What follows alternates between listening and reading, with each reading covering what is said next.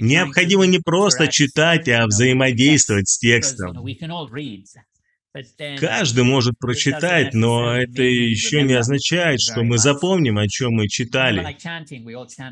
Точно так же, как мы воспеваем наши 16 кругов, есть разное качество нашего воспевания, механическое, рутинное, поверхностное.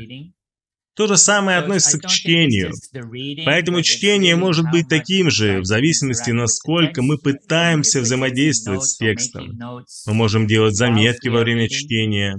Но как мы часто слышим в нашем учении, что у нас есть Вапу и Вани. Поэтому чтение книг Шила Прабхупады, безусловно, является средством общения с ним.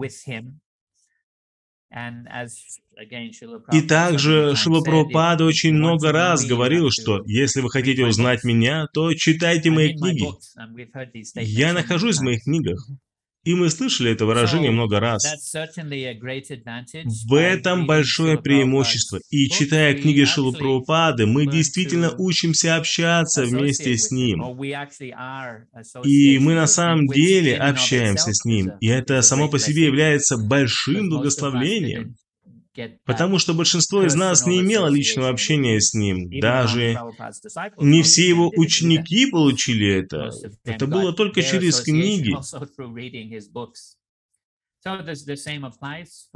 Поэтому совет для будущих преданных – для будущих поколений преданных, что большая часть нашего общения будет исходить из чтения его книг через общение, которое он дает нам, и с другими замечательными преданными, о жизни и учениях, которых обсуждаем и читаем.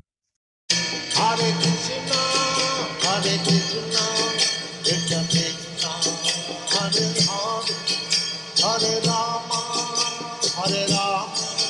Hare Rama, Hare Hare.